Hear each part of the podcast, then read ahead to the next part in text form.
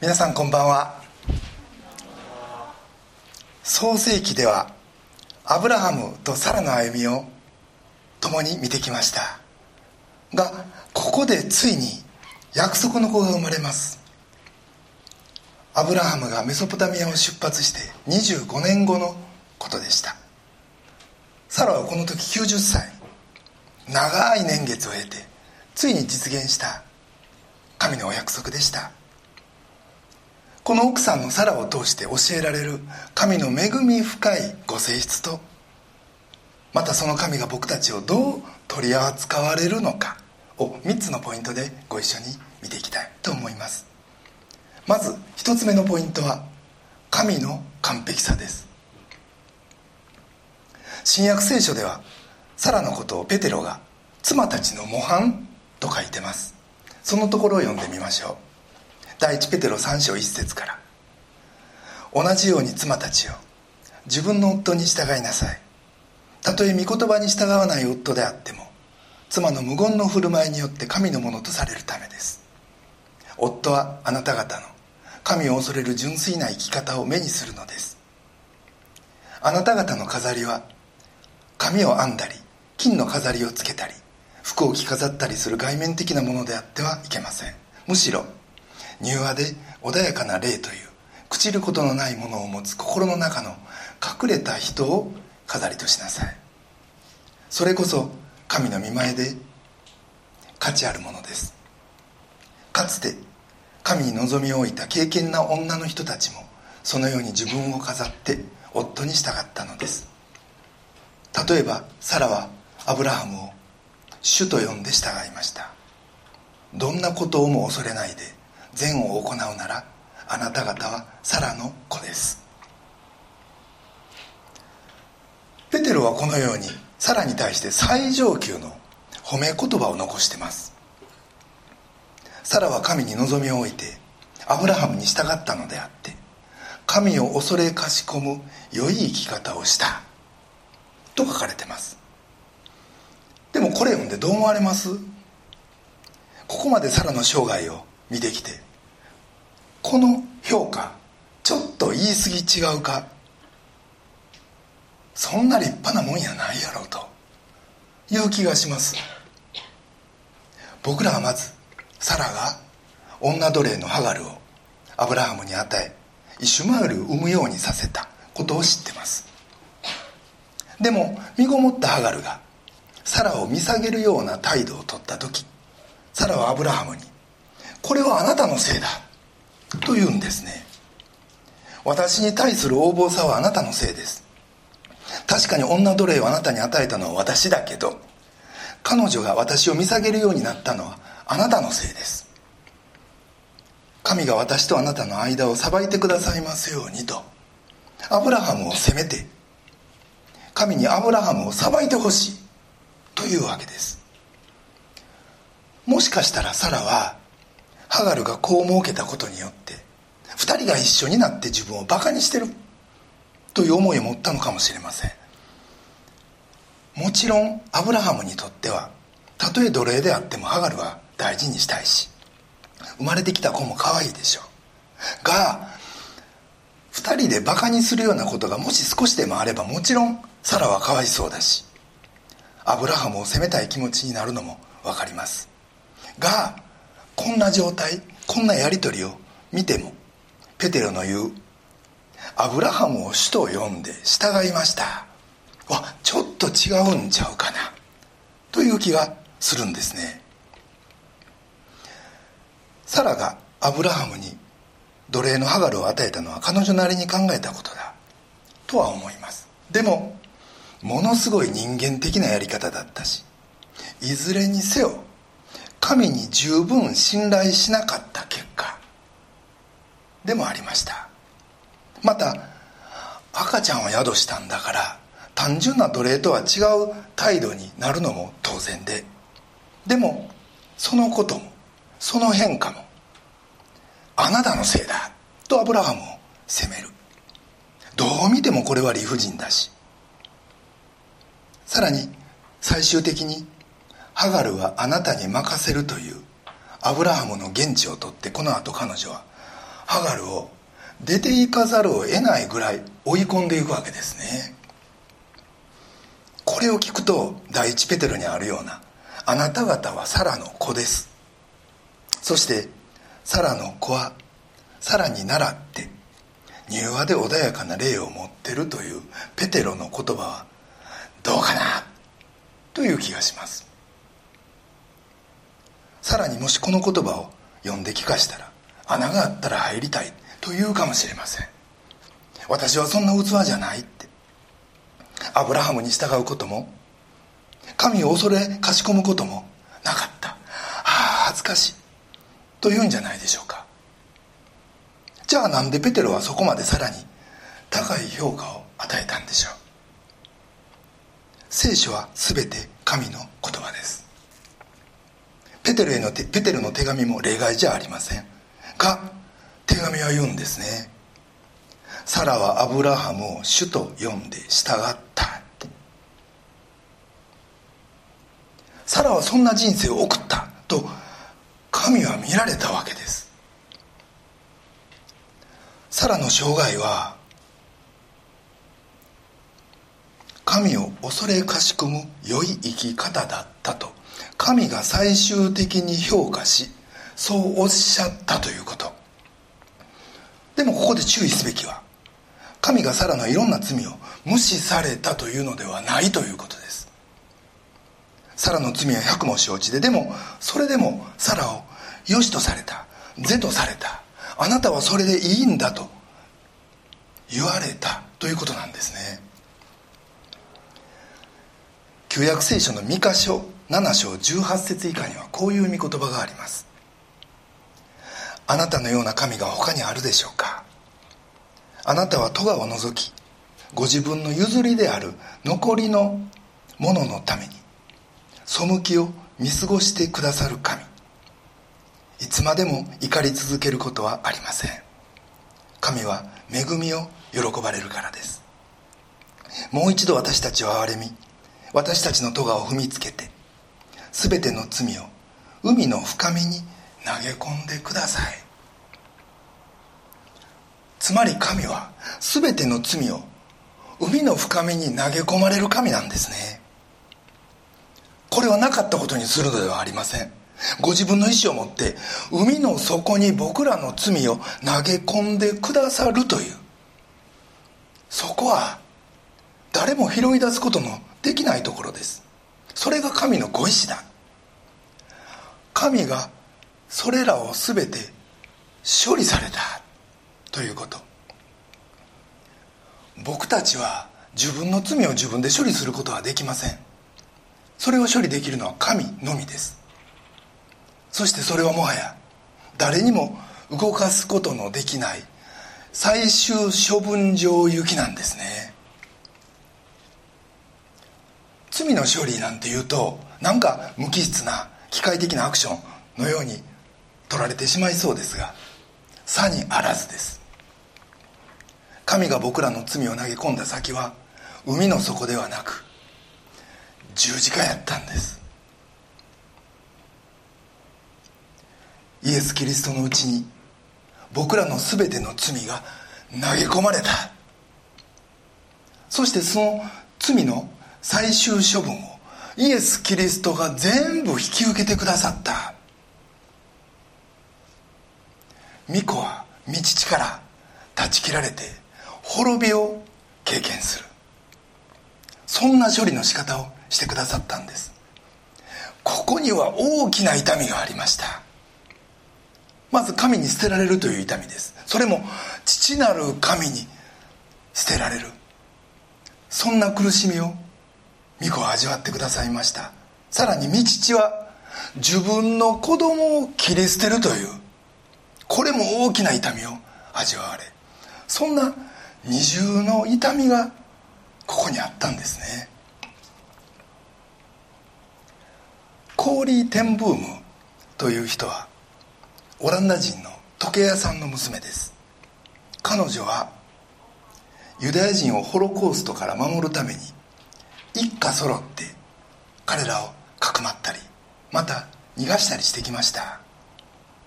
ところがそのことがユダヤ人の密告に遭い収容所に入れられそこでお父さんもお姉さんも死んでしまう。よりによってですよ助けようとしたユダヤ人に裏切られたわけです。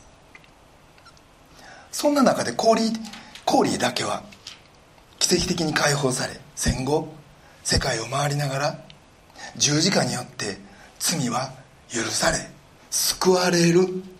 しかもそれは徹底的な許しだ。と力強く語って巡りました。彼女はよく神はあなたの罪を海の底深くに投げ込んでしまいますと言います。ドイツに行って話をした時は実際彼女にひどい目彼女をひどい目に遭わせた。収容所の当時の係官もその集会に来てました。がその前でも彼女は臆することなく罪の許しの完全さを語ったんですね。神が罪を扱われる時は本当にとことん扱われる。それは徹底した許しだ。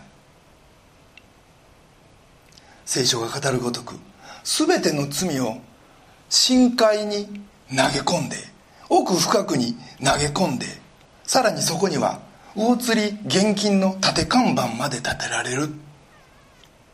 だから神が許しすでに処理してくださった罪をもう一回自分が釣り上げて味わったり眺めたりすることは許されないし神は許したと言うてるけどほんまかいなと。神はまだ僕のことを喜んでくださってる喜っておられないんじゃないか。まだ怒っておられるんじゃないか。みたいにつぶやき続けてはならないと彼女は語るわけです。神は僕らの罪をあがなわれます。全部引き受け完全に処理し。またそのことに対する信仰も与えてくださるんですね。サラは25年神に従いアブラハムにも従った。でもそれは彼女が従ったというより神がそうさせてくださった。そしてそんな信仰を与え従うこともさせてくださった。サラは神の恵みによってそのようなのそのような信仰者の道を歩ませてもらえたんですね。明らかにさらには罪がありました。不信仰もありました。でもそれは僕らと同じ程度かもしれん。アブラハムにも同じく罪があって不信仰があった。でも神はそれらの破れもほつれも全部繕い続けてくださったんです。さらにも僕らにもアブラハムにもあるこの破れこれを神はまるでなかったかのように繕い続け最後にはその127年の人生を全うさせてくださった。そしてその127年を神を恐れかしこむ良い生き方と言ってくださるんですね。実際その従順さは完全とは言えないですよ。どう見ても。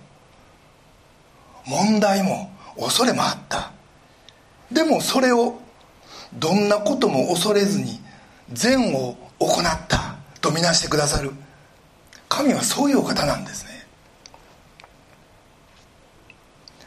僕らにも恐れはあります。まともな記事よりも破れてるところの方が多いぐらいかもしれん。実際悲惨な状態ですよ。でも神はそんな僕らにも信仰を与えその信仰に生きる僕らを喜んでくださるんです。イエスは癒しをなす時あなたの信仰があなたを救ったとよく言われます。あなたの信仰があなたを救ったなんと慰めの言葉でしょう。第一の信仰はどこから来たんか。イエスからですよ。それをあなたの信仰と呼んでくださり喜んでくださる。イエスはそういうお方なんですね。神は今も僕らの信仰を喜んでくださってます。自分は神を恐れかしこむ良い生き方をしているなんて自分の生き方自分の信仰思える人ってそういないと思います。でも実際そのあなたの信仰をその生き方を神は喜んでおられるということです。そして私はあなたを喜んでる。今まさに喜んでると神はおっしゃってくださるんですね。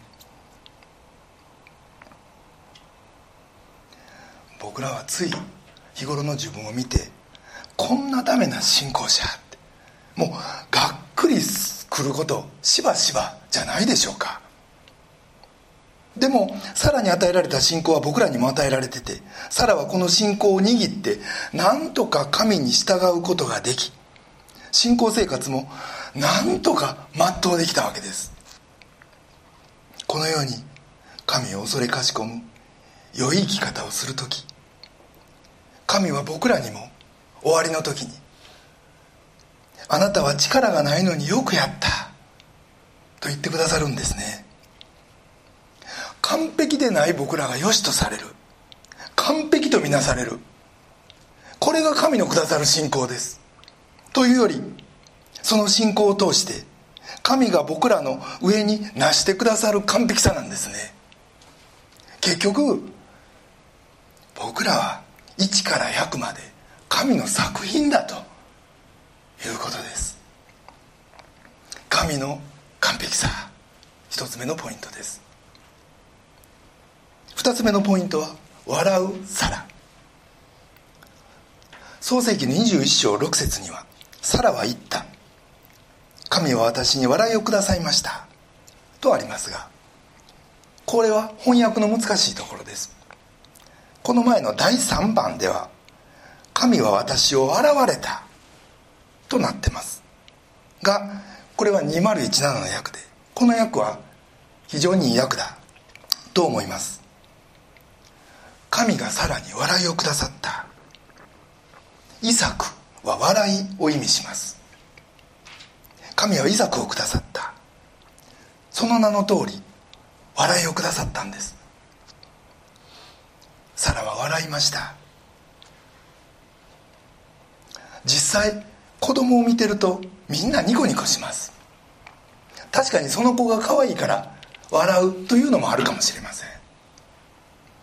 3日前から孫が来てるんですけど本当にそうだな思います。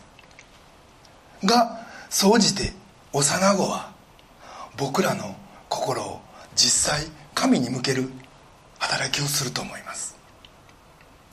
それは幼子を見る時そこに注がれてる神の守りと神の祝福を見るからです。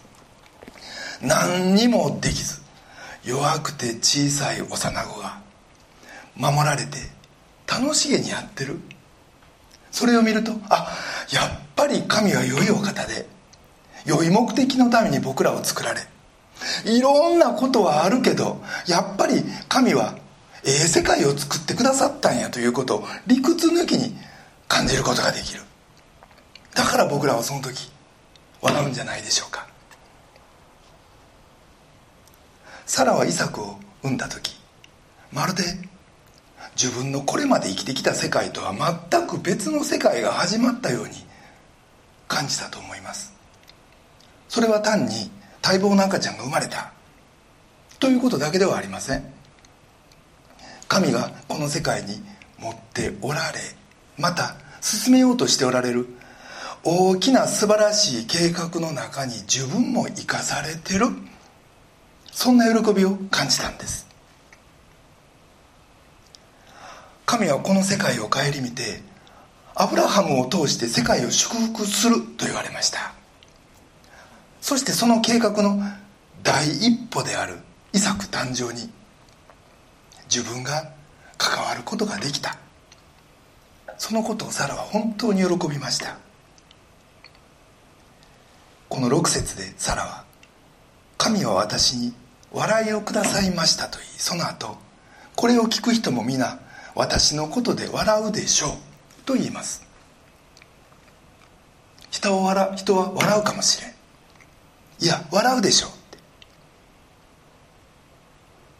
それは単に「よかったね」の笑いだけではなく90にもなってこう授かるといういわば呆れた笑い。あざけりも含んでの笑いかもしれん。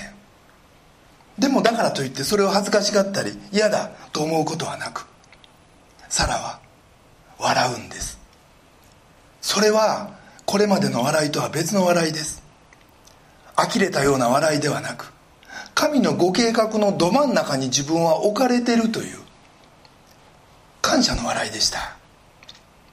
他人のするこそこそ笑いとは違う。もう堂々たる心晴れやかな何の恐れもないそんな晴天白日の笑いをサラは神からいただいたんですね。神は僕らにもこの笑いをくださいます。それは神が僕らを神のご計画のど真ん中に置いてくださってるからです。だから僕らは一人で笑うんじゃなく神と共に笑うんです。厳密に言うと結果に対して笑うんじゃない。ここまで導かれてきたしまたこれからもそうだという神にある人生。神と共に共に歩む人生に。たとえ一つ一つは結果がまだ出ていなくても神と共にそのことを笑い合う。そういう笑いを持って僕たちは歩んでいくことができるんですね。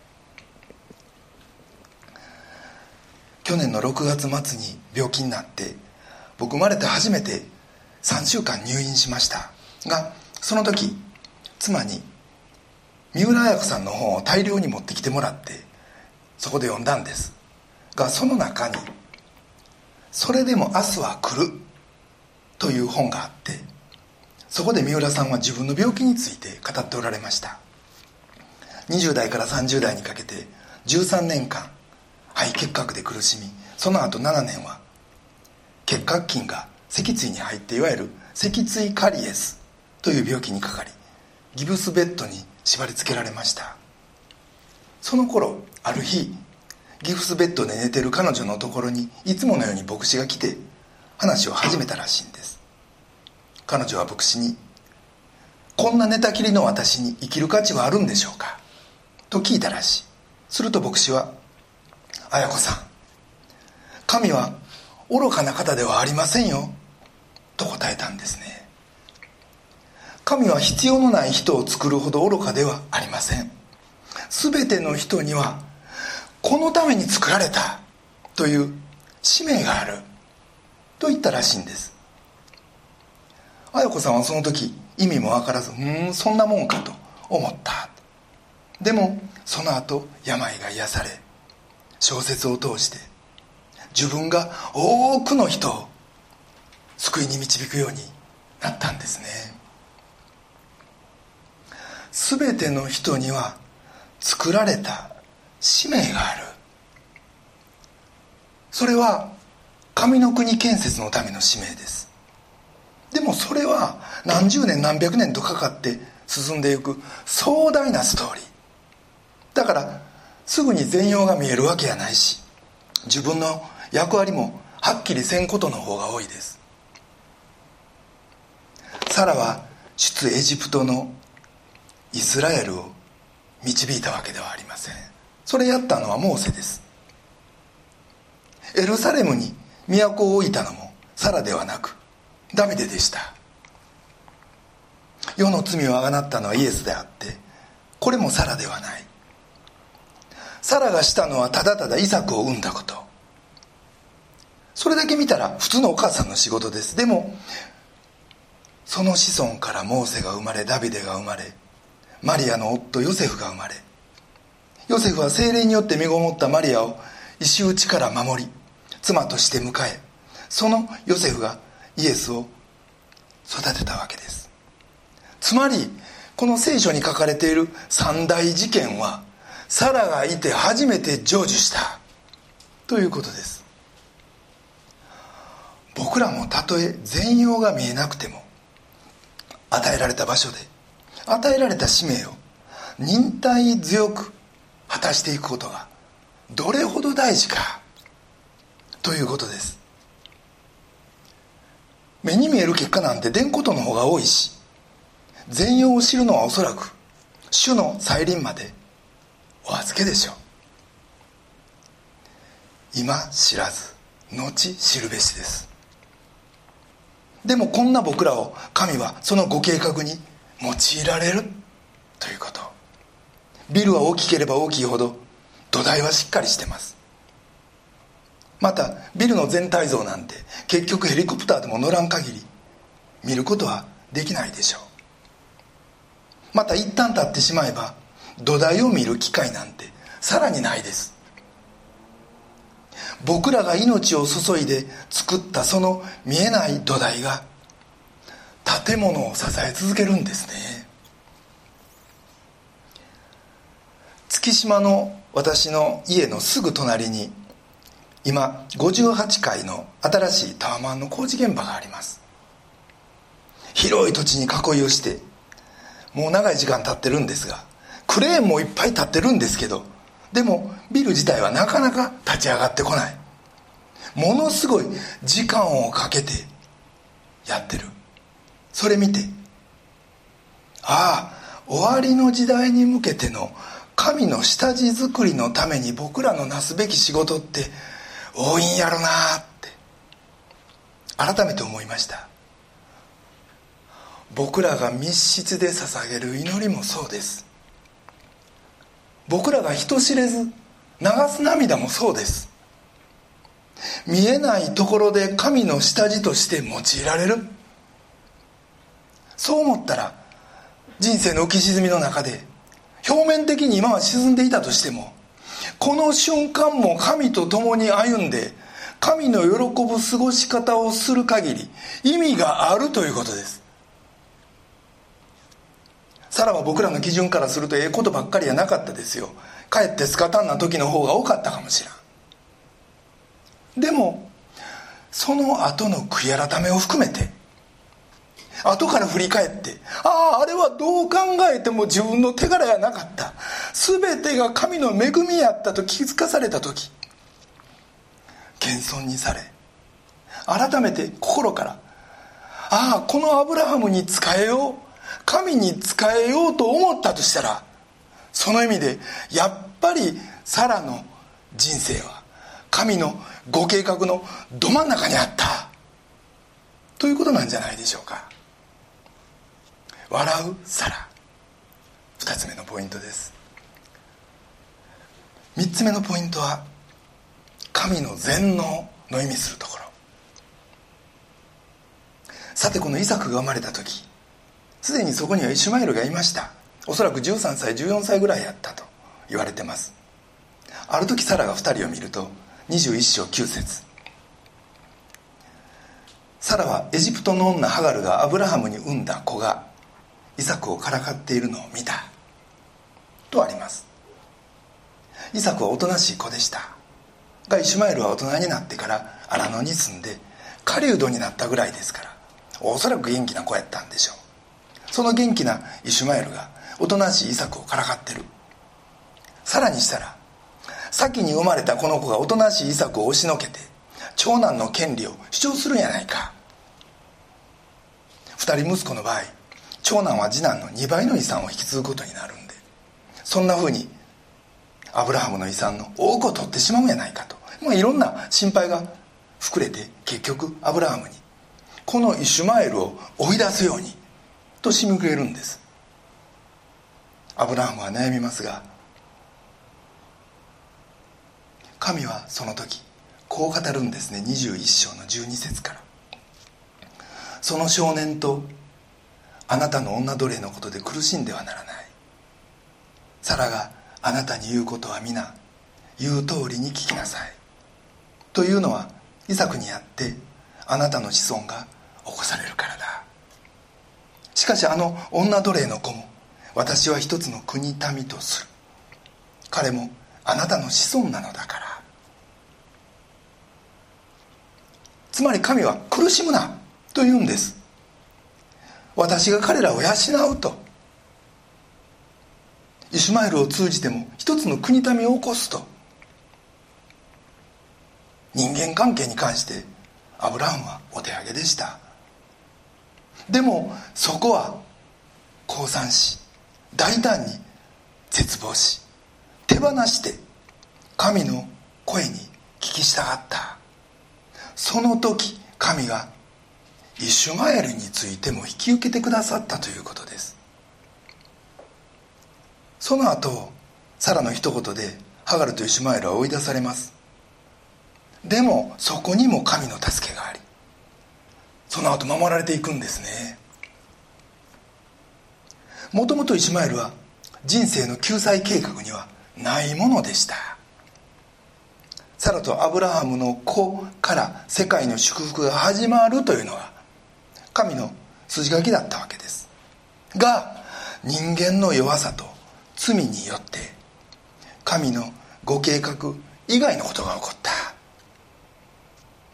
神が人間に自由を与えそれゆえにご自分の計画以外のことが起こったわけですがこれによって神はうろたえることはありませんでした。神にとっては想定内また神はご自分の計画が歪められることはあってもそれで諦めてしまう方ではないということです。それが神は全能と言われるゆえんなんです。状況がたとえ想定外に動いたとしてもそこから最善の対応をされる。たとえ人間が勝手な判断で動いてしまって神の仕事が増えたとしてもそれを通して神はさらに素晴らしくさらに豊かな結果をもたらすことができる。それが全能の神なんですね。僕らの人生も神のご計画からはみ出してしまうことはあります。そんな時こうじゃなかったらよかったのにあの人があんなことをしたからこんな悲しみが起こった。あれさえなければと情けなく思うこともあると思います。自分が原因やったらもっとがっかりするでしょう。自分の罪ゆえあるいは自分が本来あそこで神に委ねといたらよかったのに間違って踏み込んでしまったからと。でもそんな時こそ神は僕らの罪さえ失敗さえ見ての中に収めてくださる方だ。ということを信じるべきです。もちろん罪を犯したらそれは悔い改める必要があります。はっきり許していただくことは必要です。また委ねるべきを委ねきれんかったいうところに失敗の原因がなるあるならそれを修正することは次の良い出発に向けて必ず必要な準備です。でもそれを悔い改め修正が終わったならもうその後のことは神に委ねて大胆に生きるべきなんですね。過去を思い返し自分を責めたりまた自分の人生を小さくしてしまうというのは神の悲しまれることです。神のご計画からはみ出ることがあったとしても神の見てからこぼれ落ちることは絶対ないと。いうことを僕たちは信じるべきです。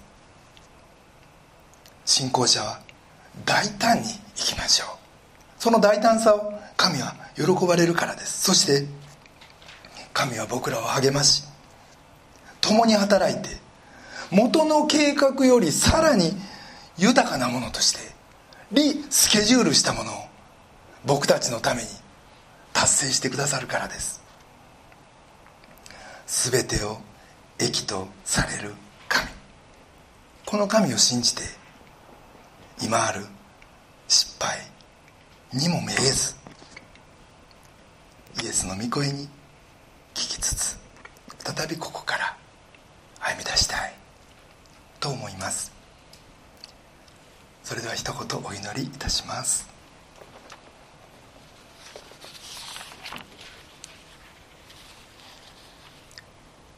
もう一度私たちを憐れみ私たちの咎を踏みつけて全ての罪を海の深みに投げ込んでください。神は私に笑いをくださいました。愛する天のお父様尊き皆をあがめます。私たちは罪深くまた失敗の多い者たちです。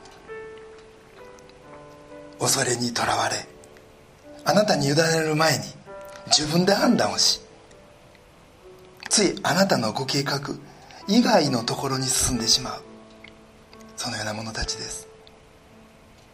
それでもあなたの見てからこぼれ落ちることは決してなく悔い改め立ち返ることであなたの御心のど真ん中にあなたは私たちを置き直してくださり最後に「よくやった」と喜んでくださるあなたはそのような恵みの主であるということ。そしてこれが全能の神と呼ばれるゆえんであると。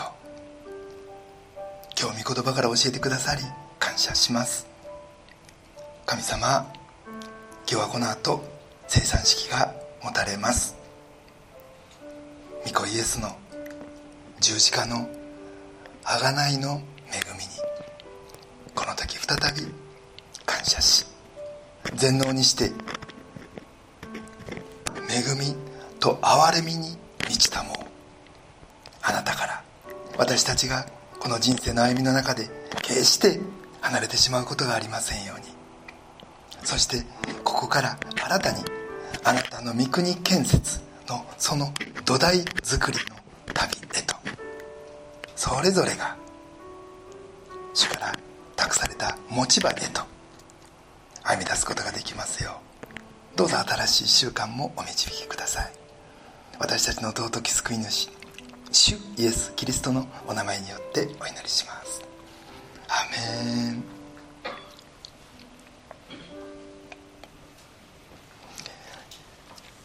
それでは続いて生産式を行います。聖書をお読みします。マタイの福音書の26章26節から。また一同が食事をしている時イエスはパンを取り神を褒めたたえてこれを裂き弟子たちに与えて言われた。取って食べなさい。これは私の体です。また杯を取り感謝を捧げた後こう言って彼らにお与えになった。皆この杯から飲みなさい。これは多くの人のために罪の許しのために流される私の契約の地です。私はあなた方に言います。